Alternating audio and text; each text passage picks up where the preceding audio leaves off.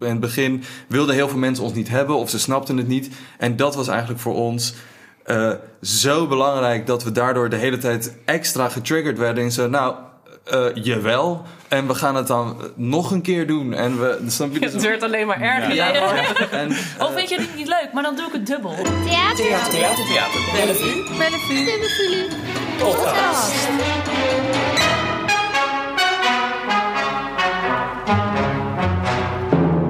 We zijn in Rotterdam. Te gast bij Club Gewalt in de kelder van Teilingerstraat 120. Leuk dat je luistert. Mijn naam is Tom Helmer.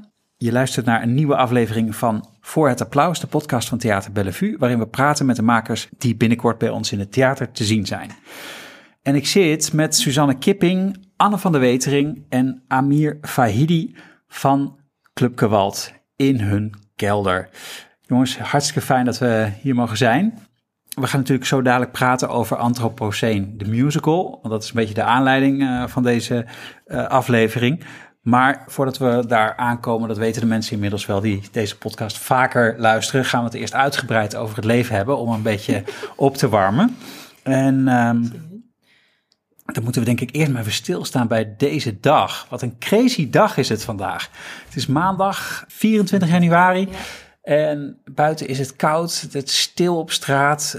Is een beetje een grijzig winterdagje. Volgens mij is het zelfs Blue Monday officieel. Maar voor iedereen die in het theater werkt, is dit volgens mij een legendarische werkdag. Want wat is er aan de hand? Jongens, kunnen jullie het vertellen? Theaters gaan open.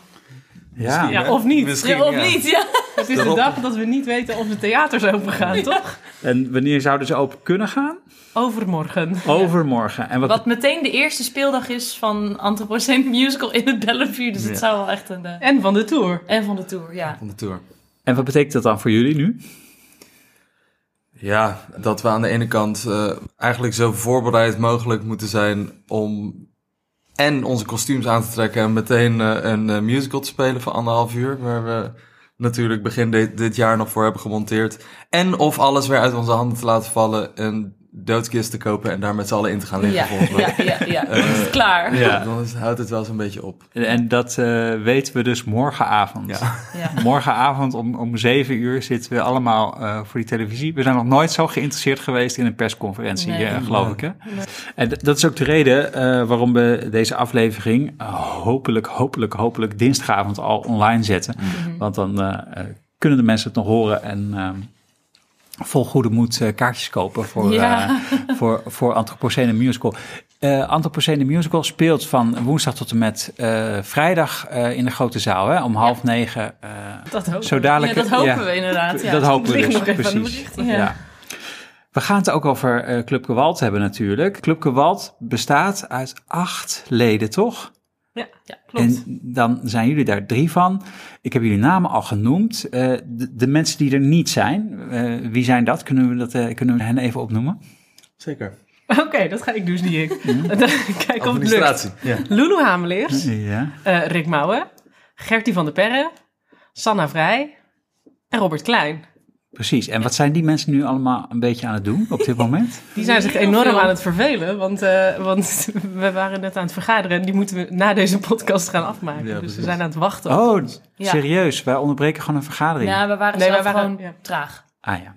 Of was er heel, te, heel veel te heel vergaderen? veel te vergaderen. Ja, wij, hebben, wij zijn over het algemeen zijn we volgens mij best een vergadermachine. Want we vergaderen heel veel, ja. denk ik, voor een, uh, voor een uh, kunstcollectief. Ja. Maar um, daar worden we gedurende het jaar worden we daar heel soepel in. En dan bij de eerste, dan is, is iedereen een beetje zo traagjes. En dan Hoe wordt het ook ah, precies, de soepelheid was er even ja. niet, omdat ja. jullie uh, nog uit de ja, kerst... En, en, en onze organisatie is natuurlijk uh, geprofessionaliseerd. Is ook zo, ja. uh, dus ik denk, waar we vroeger allemaal verantwoordelijk waren voor alles... en dus iedereen voor niks. Want dan wordt het onduidelijk, hebben we nu hele dat noemen we dus portefeuilles, want we vinden het grappig om dat een beetje in corporate taal... Uh, het ministerie van uh, Club Geweld, nee, het, het, kabinet. Het, het kabinet, kabinet ja. heeft verschillende portefeuilles en we hebben accounthouders mm -hmm. uh, per portefeuille. En dus gaan we door die portefeuilles heen en de accounthouder die leidt dan zijn, zijn portefeuille. Dus we doen het, dat vinden we natuurlijk ook een grapje, maar het werkt ook daadwerkelijk oh, om het allemaal wat overzichtelijker te maken. En ja, iedereen weet dan meer waar die verantwoordelijk voor is.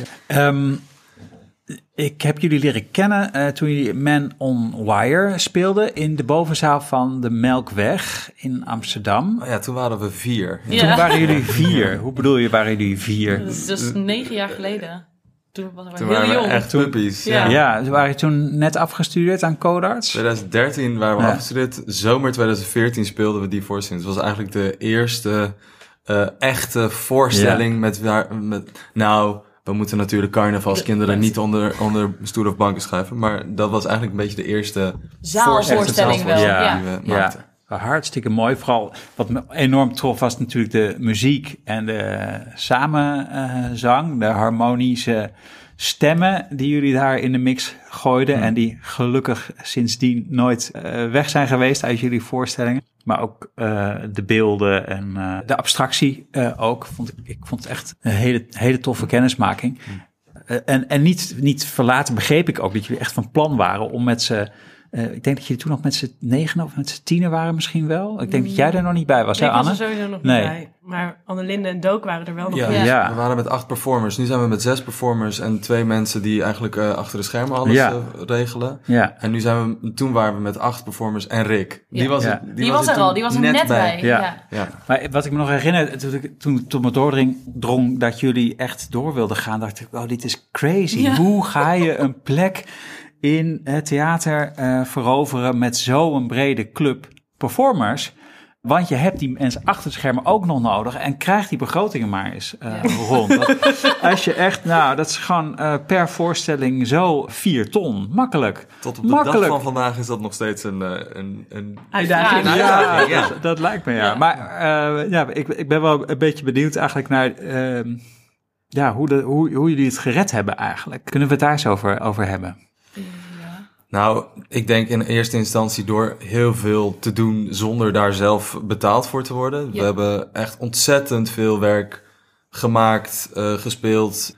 Ja, voor dat we op een gegeven moment gewoon heel blij waren als je misschien 500 euro kon factureren voor een half jaar werk of zo, weet je wel.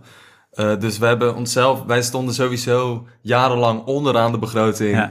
Met als er iets moest gebeuren, omdat we gewoon de prioriteit stelden. Met dat we gezien konden worden, ja. dat we uh, ons naar buiten konden uitdragen. Ja, ja en gewoon een hele ongezonde uh, productie, productiemachine zijn. Ja.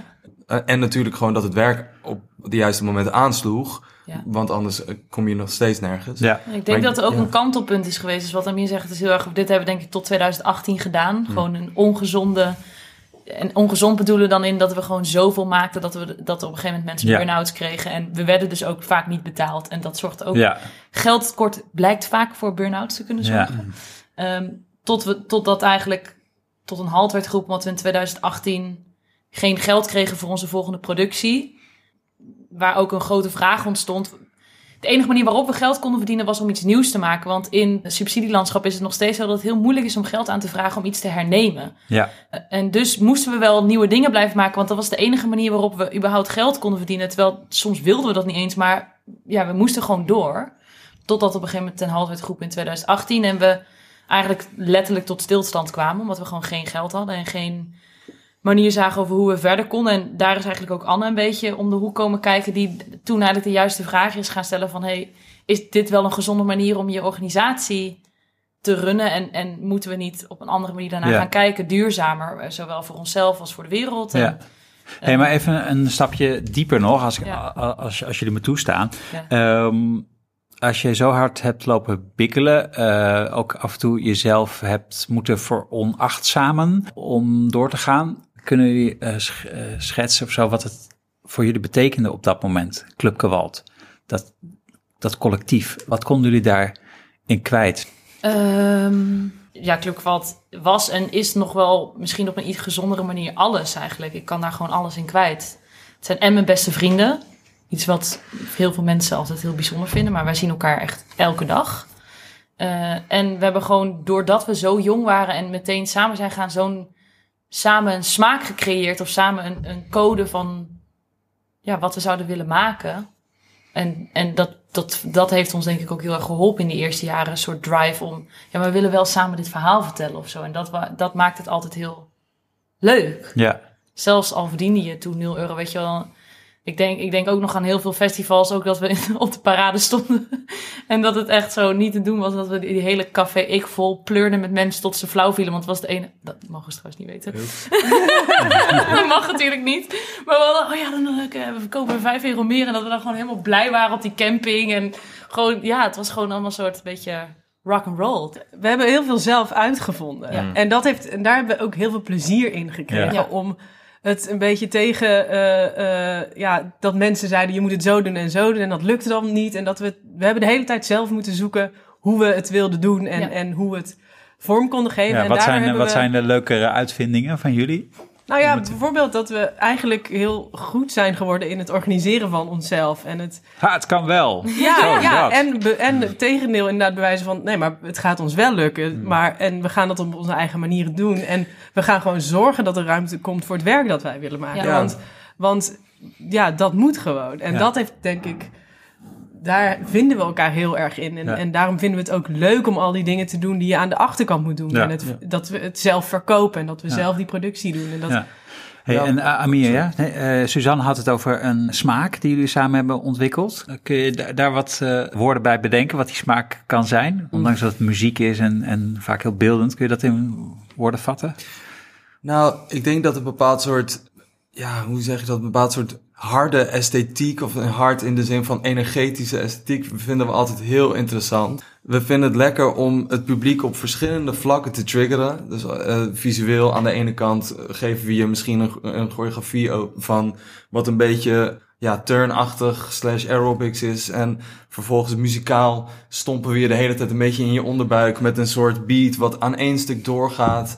Uh, en um, verhaaltechnisch uh, geven je een levensverhaal van een Turner of zo. En als je dat alle drie naast elkaar legt, dan denk je, huh, nou ja, die choreografie en die Turner krijg je nog wel bij elkaar. Maar je hebt het over Jury van Gelder ja, nu. Ja, daar uh, heb je een, een voorstelling over gemaakt. Klopt. Hoe heet die ook alweer? Jury. Gewoon Jury. Jury, een workout album, ja. ja. ja.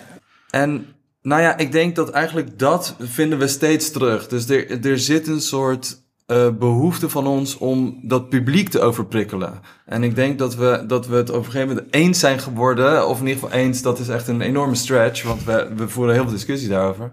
Maar uh, eens zijn geworden over op hoeveel vlakken we dat willen doen.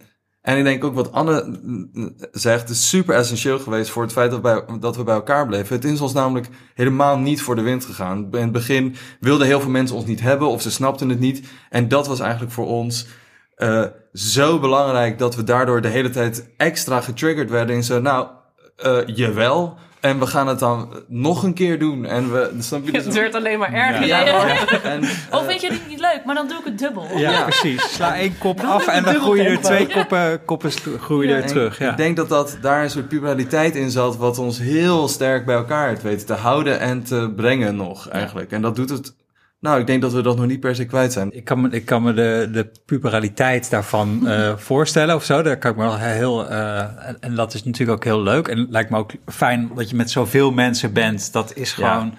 heel tof. Is, da, is dat het?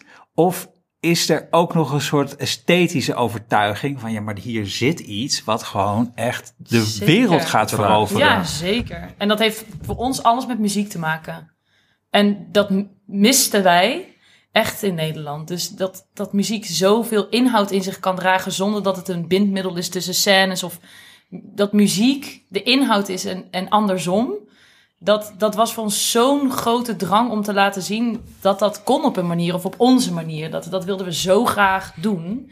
En, dat, en, en we voelden ook heel erg dat mensen daar nog niet altijd, of dat begrepen ze niet, of dan dachten ze, he, maar waren ze altijd op zoek naar wat tekst dan zei. Terwijl tekst is ook super belangrijk. Maar voor ons we waren, ja, we waren gewoon heel erg bezig met mensen ervan overtuigen dat, dat inhoudelijkheid muzikaliteit kan zijn. Uh, en ik denk dat die drive, die is er nog steeds heel erg. Hmm. Ja, ik denk ja. ook dat we dat allemaal wel een beetje tegenkomen in, uh, in eventueel andere samenwerkingen. Is dat je voelt dat je, oh, je gaat echt omdat je zelf ben je natuurlijk met elkaar aan tafel of op de vloer ben je gewoon een beetje gevoelsmatig aan het aankloten. Maar pas als je met andere mensen gaat samenwerken, denk je, oh precies, wij denken zo na over muziek. Hier op, op, met andere mensen wordt er weer op een hele andere manier ja. nagedacht daarover. En dan, dan pas vallen de kwartjes bij jezelf over hoe je het zeg maar thuis Ja. doet. Ik heb niet zo heel veel muzikale achtergrond, moet ik bekennen. Dus ik kan hier niet super diep... eh, maar kun je toch een tipje van de sluier oplichten? Wat is dan jullie eh, muzikale intuïtie, smaak? Wat is de muziek van Club Gewalt in het theater? Wat, doet, wat, wat, wat gebeurt daar? Wil jij een poging wagen? Ja, dat is Het goed. is eigenlijk aan de dramateur gevraagd. Ja, nee, het- maar praten over muziek is moeilijk. Ja. Ja. Nou, ik denk dat daar, dat, en dat het daar wel mee te maken heeft dat we eigenlijk altijd via het gevoel en via die, het, ons publiek, ja, via de muziek en via het gevoel iets mee willen geven. En dat we daar over nadenken hoe we dat willen doen. Dus, dus bijvoorbeeld bij eh Live O Live hebben we heel erg nagedacht over hoe die muziek een soort meditatieve staat moet proberen te bewerkstelligen. En bij Anthropocene Musical hebben we gezegd dat k- het publiek moet binnen een kwartier kapot zijn. En de muziek moet dat gaan doen. Dus, dus ik denk dat we daar op, ja, op zo'n manier proberen we er in ieder geval over te praten Ja. en, en, en over na te denken. Hey, en eh, hoe kan eh, de muziek eh, het publiek eh, binnen een kwartier slopen? Nou, dan moet je komen kijken. Ja, nou ja, daar dat, kom zeker kijken. Nee, ja, nee eh, door, door heel veel verschillende kanten in hele korte tijd op te gaan. En, en, en eigenlijk uit allerlei bronnen te putten en die allemaal naast elkaar te zetten. En, en, en, en in snel terreinvaart op je af te vuren, zodat je gewoon overprikkeld raakt eigenlijk. Ja. En wat is daar dan weer de lol van? Nou, dat is op zich. eh, dat heeft dan in dit geval een inhoudelijke reden, omdat dat het verhaal is wat we willen vertellen. Ja. Omdat, om, omdat het in Anthropocene Musical gaat ook over die overprikkeling en de hele tijd maar willen doen en proberen op te lossen. En, en, en, en, en dat verhaal moet die muziek dan eigenlijk gaan vertellen. Ja. Nou, we hebben de brug al gemaakt hè, naar de voorstelling, dan bij deze. Eerst maar eens even Anthropocene. Wat betekent dat? Tijdperk van de mens, zeg ik dat goed? Het tijdperk waarin je de weerslag van de mens op de aarde terugziet. Kijk, Het is dus encyclopedie Kipping. Ja. Het is Maar er zijn verschillende startpunten. Dus niet, er zijn verschillende geologen die zeggen dat het op een ander moment begonnen is. Ja, Maar de veelal, het veelal bedachte beginpunt is eh, Hiroshima. 1945, Ja, eh, de, bom. atoombom. De atoombom. Ja, Het- het- precies. de, eerste atoom die is gevallen, daar zeggen ze dat het ja. Anthropocene is begonnen. Maar hoe komen jullie, eh, hoe komen jullie eh, bij deze term? Ja, we zochten iets, iets wat zo groot en complex is dat je er vooral geen simpel verhaal over kan vertellen. Om dan vervolgens te gaan proberen een heel groot en moeilijk iets in een simpel narratief te plaatsen. Dat was de ambitie, dat wilden we proberen. Ja, En, en daardoor, daardoor kwamen we bij het Anthropocene eigenlijk. ja. Zo abstract zijn jullie begonnen? Jullie wil- wilden iets heel moeilijks vertellen? Of wilden jullie ook gewoon heel geëngageerd eh, Ja. iets maken over... jongens, het gaat niet goed met de wereld. Hmm. Ja, Ja, dit is gewoon het thema. Ja, Ja, dat inderdaad. Ja, ja. precies. Dat, En ik denk dat het ook voortkwam uit Life for Life. Mhm.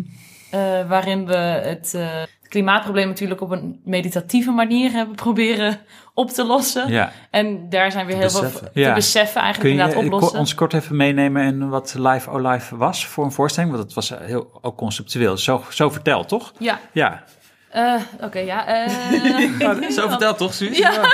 ik dacht Eh. Life for Life is een, we noemden het een minimal opera of wel een medi- meditatie of lifestyle opera. Waarin we de mens en iedereen die met ons was probeerde het, het klimaatprobleem te beseffen. Ja, En daar kwamen we op door Timothy Morton, zijn boek Ecologisch Wezen.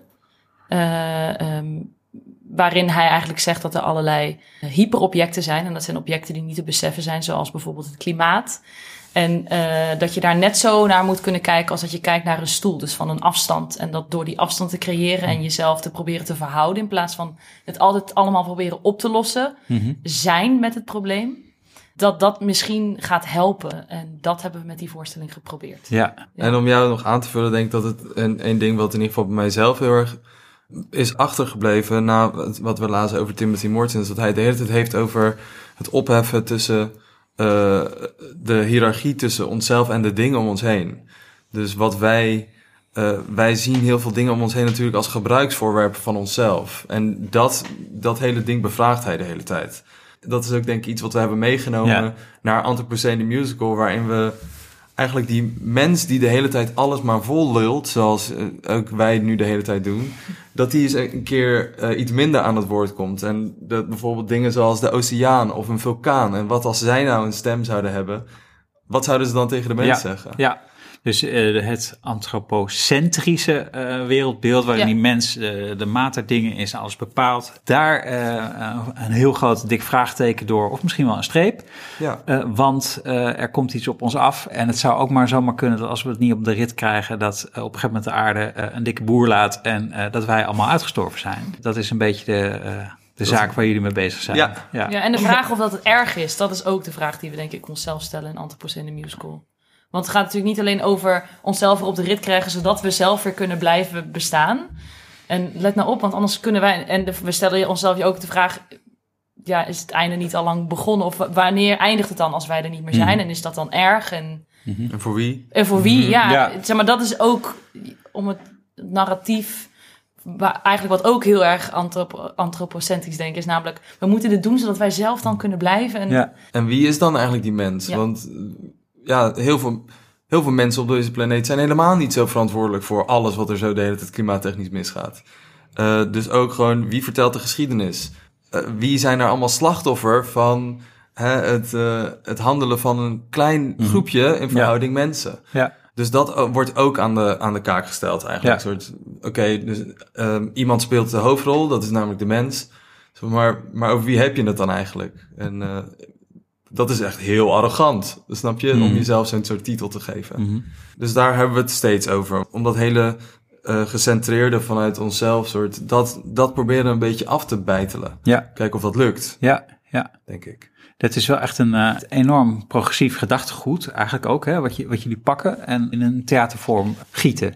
Ja, we hebben geprobeerd om te gieten in ieder geval. Ja, is dat de vraag nog die, die je mag stellen? Is dit nog theater? Nou ja, het is altijd natuurlijk een poging die je doet. Hmm. En, en de eye of the beholder of, of diegene, wat diegene nee, daaruit precies, Ja. Precies, ja. Ja, misschien is dat ontstaan, maar misschien was het ook niet altijd zo. Misschien waren we vroeger, dat hebben we volgens mij vroeger ook wel eens gezegd, hè, we gaan nooit maatschappelijke thema's. Ja, die, dat ging allemaal zo heel stoer. Nee, dat doen we niet. Maar ja, dat is echt heel erg veranderd, want we zijn daar echt heel erg mee bezig. En, en ook als theatergezelschap zelf, weet je wel, tour is natuurlijk ook niet het beste voor de wereld. Moet je mhm. dat dan nog wel doen? Moet je jezelf die vraag wel stellen. Gaat kunst de wereld redden? Moeten we niet iets anders doen? Jullie, zijn je ergens op een gegeven moment uh, de pleuris geschrokken eigenlijk? Uh, ja, gewoon steeds meer bewust geworden van in welke wereld we eigenlijk leven. Ja, ja.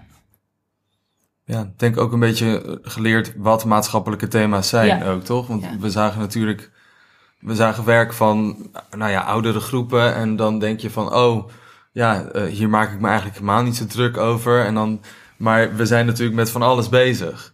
En dan als je, of althans bij mij zelf was dat ineens zo van, oh, maar we kunnen het eigenlijk, de dingen waar ik over nadenk, dat is de moeite waard om daar een vraag over te stellen of zo, weet je wel. Mhm. te, en uh, ja, ik denk dat dat ook een beetje een soort moment is geweest voor mijzelf, dat ik dacht, hé, hey, wacht even, uh, maatschappelijk werk betekent gewoon dat dingen waar ik mee bezig ben, ja, zeg maar tegenover de wereld, dat, dat, dat mag je nou, op een, op een klein stukje voetstuk uh, plaatsen misschien af en toe. En daar een lampje op zetten en kijken wat dat dan doet. Ja, en ik denk ook dat het er eigenlijk al langer in zit misschien. Of dat, want Jury bijvoorbeeld, dat kun je natuurlijk zeggen... op het eerste oog gaat het over Jury van Gelder en dat hmm. is een atleet. En dat is het, maar dat ging voor ons ook heel erg over druk ervaren... en heel hard werken en... en en de prestatiemaatschappij. Dus daar zat ook, daar zat volgens mij ook al heel erg wel een soort maatschappelijk of ja, gewoon een geëngageerd idee achter. Wat, wat over meer ging dan alleen, alleen maar Jury van Gelder, de atleet, volgens mij. Ja, en daar ben jij, Anne, ook op een gegeven moment, heb je dat heel goed naar ons teruggekoppeld. Eigenlijk dat het steeds heel erg ging over de manier waarop wij zelf ook bezig waren. Dus op, dat, op het moment dat we Jury maakten, waren we ook alleen maar aan het produceren en aan één stuk doorgaan. Eigenlijk exact wat we zeiden, oh, dat is eigenlijk niet goed, hè? Dat, dat waar, daar waren we ons op dat moment schuldig aan het maken. En nu met Anthropocene ook, denk ik het steeds dat het weer... met Life of Life ook was het in een tijd waarin we heel erg dachten van... nou, hè, we moeten juist bezinning uh, zoeken in en, en vrede krijgen met het probleem... om er, door, om er vervolgens iets aan te kunnen doen. Mhm. Nou ja, daar is Anthropocene uit voortgekomen. Dus mhm. zo kun je steeds, denk ik, ook ons eigen gedachtegoed heel erg volgen in de voorstellingen die we maken. Ja, mooi de musical, dat uh, is natuurlijk ook een, een leuke grap sowieso, Anthropocene musical. Uh, maar uh, vele de musicals, zoals Kruif de musical en Titanic de musical. En volgens mij is Jetse Batelaan ook bezig met musical The Musical. We hebben het gehoord, ja. Ja, Wa- waarom de musical als eh, tweede deel van de titel? Ja, omdat we in de eerste plaats gewoon heel graag een musical ook wilden maken, omdat we een oprechte, grote liefde hebben voor musical. Ja. En we daarom gewoon graag een keer een musical wilden Jullie maken. houden van musical. Ja, Ja. ja, ja, maar echt. Dus dat was een reden. En een reden was om, omdat we graag wilden proberen iets heel moeilijks in een, in een beetje een, een geëikte vorm te passen. En omdat we vinden dat we, eh, omdat we er iets van vinden van musical. En ze hebben er ook een, eigenlijk een ambitie in om, om, om, om daar een, eh, een stem in te nemen in het debat over waar musical bijvoorbeeld heen zou kunnen gaan. En hoe je een kritische musical kan maken. En dat onderzoek waren we heel nieuwsgierig naar. Ja. Daar hadden we gewoon, ja, daardoor, daar komt dit tweede deel Ja. van die titel ja. vandaan. In welke zin is Anthropocene de musical een musical? Nou ja, allereerst denk ik in de zin van het plot. Dat er een bepaald soort plot in zit. eh, die- dat we personages. Want wij werken nooit met personages. Maar dat er dus eigenlijk wat dat betreft zo'n soort libretto allemaal is geschreven. En aan de andere kant, inderdaad, heb ik een heel musical-waardige compositie proberen te maken van dit werk eigenlijk. Ja. Dat ik het volledig eigenlijk bijna een soort Disney-jasje in eerste instantie heb gecomponeerd. Met thema's, motieven. Ja, dat? dit is Eh, gewoon eigenlijk echt gewoon een musical, Ja. bedoel je Nou, dat zeggen. Het is ja, gewoon het is- punt een musical met gewoon- personages en, eh, en liedjes waarin het verhaal ook doorloopt en niet eh, stilstaat. Nee, Klopt dat ook? Ja? ja? Ja, dus wat, we hebben gewoon echt een, ja, je, het is bijna cynisch om dit te zeggen, maar een oprechte poging gedaan om zo goed Ja, dat- mogelijk... Daar waren mensen echt ba- bang voor. Ook. Ja. Die zeiden, jullie gaan de draak steken met musical. En wij, zeiden dat zo, maar wij waren heel zo, nee, wij, we willen Ja. echt een Totaal musical geen maken. interesse om ermee de draak te steken. Nee. want- We hebben het zelfs een keer niet verkocht, omdat mensen dachten dat we, het, Ja. dat we een grap maakten. En Ja. dat vonden ze niet cool. Nee. Ja. En ik heb echt... Er waren ook musical fans. Ja, ja, ja. ja, ja. Jullie begrepen elkaar helemaal verkeerd. Ja. Ah, ik, shit. ik, ik ben toen nog helemaal gaan uitleggen van nee, maar het is echt geen parodie. Dat- We willen gewoon Ja. echt een heel, heel cool verhaal vertellen met wat wij denken hoe een moderne musical van vandaag de dag zou kunnen Ja. klinken. En we zijn vervolgens natuurlijk verder gegaan. Hè? Dus we, hebben- ik, heb, ik heb het volledig georchestreerd, gewoon met alles erop en eraan, blazers, violen, eh, noem maar op.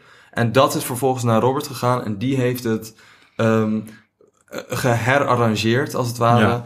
Eh, en de, de partijen die ik had geschreven, sommige orkest, orkestrale stukken zijn eigenlijk nog intact. Of door een soort mangel getrokken van effecten en dergelijke, zodat het ook wel vervorming krijgt. Ja. En dan zit er dus één stuk in eh, de voorstelling, wat dan, waar op een gegeven moment, eh mogen we dit spoilen? Ja, joh. Gaia, eh, gespeeld door Suzanne Kipping. Hello. Ehm, Moeder aarde. Moeder Moeder Aarde. Aarde, It's joh me. ehm, wordt gespeeld. En dat is, hebben we wel ehm, eigenlijk in de originele orchestratie gelaten. Om echt een verschil te maken tussen dat, ja, een beetje dat gorige, fucking bizarre, overprikkelende wereld van de mens. En de, en de vertelling van Gaia. Om daar echt een enorm eh, geluidsverschil, eh kwaliteitsverschil in te brengen. Dus jij krijgt het klassieke eh, groot orkest eh Ja, achter ik je. heb, ik heb echt... Amir die heeft altijd gezegd, als je hier geen musical award mee wint, en dan het ligt echt aan jou. Want ik was 17 minuten Oh, no lang... pressure! 17 minuten lang met een soort sick orkest achter me. Uithaal na uithaal. eh. Nou, tot op heden ligt het niet aan Suzanne de eh, eh, fucking kwaliteiten. Oh, musical awards, musical we're talking to you. Ja, Oh my god. We willen heel graag meedoen met de musical ik ben awards. zo benieuwd. We hebben ook een original cast recording gemaakt eh, voor eh, deze musical. En die komt op de 26e, of we nou gaan spelen of niet. Woensdagavond. Woensdagavond staat het online op Spotify. De volledige, eigenlijk de volledige vierakter, eh helemaal eh, van top tot teen. En ja, het is, ik ben echt super blij eigenlijk met dat, dat, dat dit er ook is uitgekomen. En dat we dat verhaal op, die, op, op zoveel verschillende vlakken eigenlijk kunnen uitbrengen. Dat vind ik echt cool. Eh, en ja, ik weet niet, ik ben gewoon heel trots eigenlijk op, eh, op wat Ja. het is geworden. Want het is allemaal ook, het is natuurlijk wat, wat, wat ik nog wil zeggen hier over dit proces. Is we zijn in principe in mei, juni 2020 zijn we hier aan begonnen. En we hebben toen in augustus 2021 pas voor het eerst gespeeld. En nu gaan we dan toeren. En in godsnaam, als het door mag gaan, dan gaan we in ieder geval spelen, weet je. Ah. Dus het is ook nogal een proces geweest. En elke keer, we hebben al vier montageperioden gehad. En dus, dus het, is ook, het is ook een klein beetje een soort ontlading van dat die plaat er is. En dat het uh, online is. En dat het gewoon, dat dat pro product bestaansrecht Ja, krijgt. Dat ja. voelt heel goed. Oh. Wat, wat zijn er nog meer voor eh, personages eh, in eh Anthropocene Musical? Eh, we hebben een vulkaan, gespeeld door Robert Klein. We hebben een oceaan, gespeeld door Lulu Hameleers. Eh, er zijn twee kwallen, gespeeld door Lucas Schilperoort en Gertie van der Perre. Ja, eh, guest, eh, guest, Guest, appearance. guest appearance. Ja. En dan eh, De Mens, gespeeld door Amir. Eh, Gaia, gespeeld door Suzanne Kipping. En is het een soort uh, stationendrama? Kom je al die figuren tegen? Ja. Van, ja, ja. Ja, zo, dat is, dat is Ja. eigenlijk precies wat het is. ja.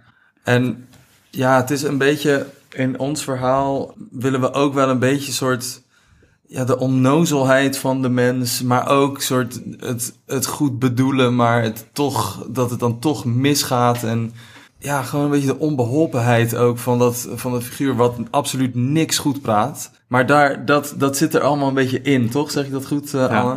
Mooi zeg, mooi. Heel benieuwd. Ik dank jullie hartelijk voor uh, het ontvangen van uh, onze podcast en uh, dat we hier mochten zijn. Ik verheug me er ontzettend op om jullie woensdagavond terug te kunnen ontvangen. Yes. yes. Wij verheugen ons ook. Ja, en het was superleuk om in jullie podcast te mogen zitten. Theater podcast.